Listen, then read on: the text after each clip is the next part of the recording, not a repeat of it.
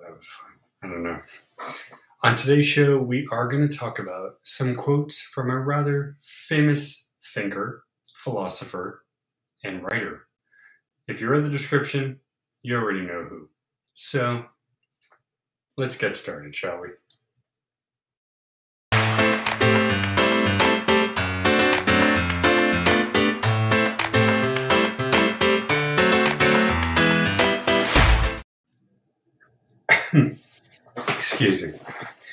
Welcome to the show, everyone. My name is Rob. This is Everyday Heroes, the series that covers those informational but always fun topics. Now, today is one of my favorite things to do is quotes of great people. Sometimes they're not famous people. Sometimes they're just great quotes, which makes them great people. Today, however, we are going to go over uh, someone who is known as one of the fathers of thinking and philosophy. Maybe not so much at his time when he was alive, but his words ring true today. So let's jump in. We have 10 quotes from Plato. Number one, a good decision is based on knowledge and not numbers. Now, this is a great quote to be aimed at the business person. Many times your decisions are based on uh, customer numbers, money, ratings, stuff like that. But Plato wants us to know that the best decision, or just a good decision, is based on what we know, not on the results. I always do this when I try to call out companies or when I talk about with my wife, you know, the, the silliness of, of commercials and stuff. Because to me, yeah, a good decision is based on what you know, not not necessarily the proof you have, because the proof only means something to you as the business. The proof means nothing to someone who is looking at the decision generally. Number two, thinking, the talking of the soul with itself. Now, you ever heard people say, Oh, I'm talking to myself? And it's kind of like a weird joke. Really isn't a joke, but you know, to Plato, thinking is the soul talking to itself, or you talking to yourself, your brain talking to you. Thinking, again, just like the decision making, really only matters to the person doing so. So when I sit and think about something, I do look deep. I look to my brain. I look to my heart. I look inside my body. I look at all everything working together and I make my ideas, my thoughts from there. Just because you have an idea doesn't necessarily mean anything unless it means something deep to you. Number three, this is a very good one. There's no harm in repeating a good thing. If it works, why fix it? Excuse me, or I should say, if it ain't broke, don't fix it. That's what he's saying here. If something works and it's good and it's helpful and it makes you feel good without obviously hurting anybody else, do it again. Um, you know, when my mom and I go over our outside video uh, work, if there's something that's easy to do and it works and it's good, just keep doing it there's no reason to change it or make it harder if it's already going, right?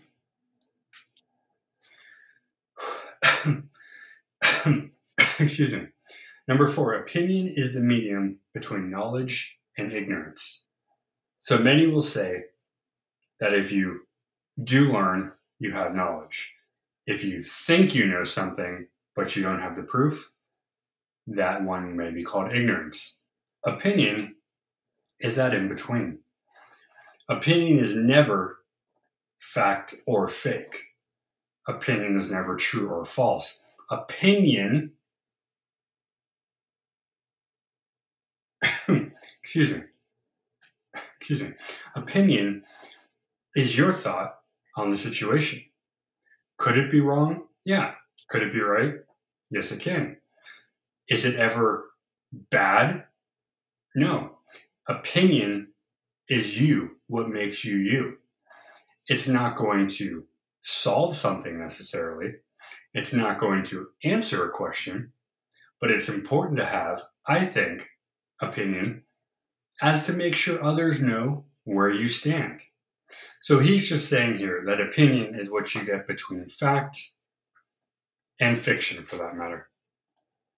Number five, if a man neglects education, he walks lame to the end of his life. Pretty harsh words, but pretty true. If you don't use what you know, it doesn't have to be in school. If you don't use the learnings that you do and you go about things and you just whatever, you're not really going to be fully functioning. You're not going to be fully living. Use what you know, use what you learn. You're going to have a much better time, you know. Excuse me, you know, making it to the end of life happier. Number six, the measure of a man is what he does with power. Ooh, that one, that one's probably aimed at a lot of people. But in reality, Plato here is saying the the self worth, the worth, the the good of a man, the worth of a man, is not how powerful it is. It's what he does with it. If you are the best selling business person, but you don't do anything for your community or people, are you really kind of good in terms of Plato? On the flip side, if you don't do a lot of, if you know, if you're on the bottom and you got nothing, but you or but you have you know some some little bit, and you do everything you can to help the community. You give to the homeless. You help um, repave streets. You donate to animal shelters, whatever. You are better of a person generally a lot of times the problem we get, especially in, you know what, is that people just, they're too big for their britches, so to speak. You're not a good person because you get to the top. You're a good person as for what you do when you arrive at the top. If you look back down and go, let's do something, let's make this right, you've won the power game. If you get to the top, you look down, you're like, eh, I don't care great, good for you. You made it to the top. No one's going to really appreciate or like you if you, you know. So be careful what you do when you do succeed.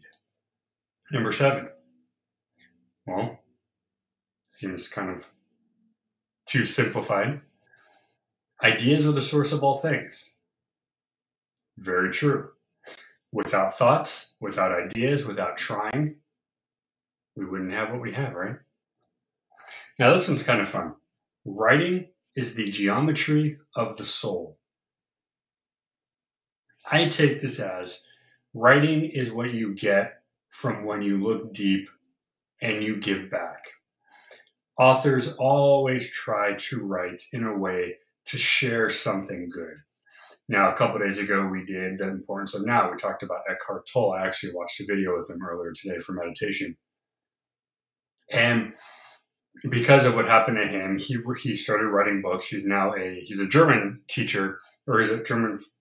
He's a teacher from Germany, but he's also a motivational speaker, self help guru, all that.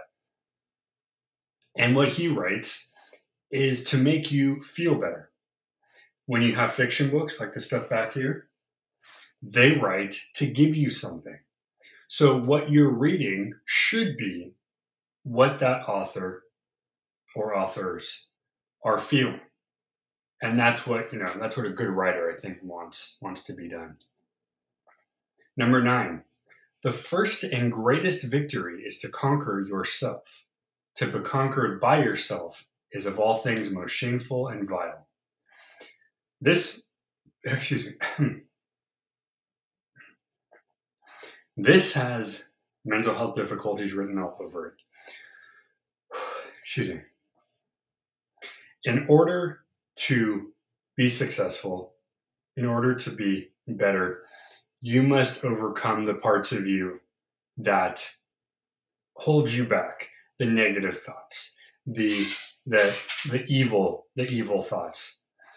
If you allow yourself or if you if you allow yourself to be conquered by yourself, Plato calls that very bad. What I think a better way to go about this is the greatest victory is to learn who you are and to grow better every day. If you can make it through the obstacles in life and come out better on the other side, you have conquered you to the best way possible. Now, the last one here, again, one of his most famous ones necessity is the mother of invention. In order for something to be built, you got to have a need for it. The order, or the um, in order for an idea to happen, you have to have a reason for it. Necessity is key, no matter what you say. It may not be good, it may not be bad, it may be may not be neutral. You never know, or it may just be neutral. But in order to have something or to think something, you got to need something. So we're going to end here, and I will say the next time you have a spark of enlightenment, what can you use it for that the world really needs? Stay tuned for more videos tomorrow. We have a brand new week starting on Monday. And as always, stay curious.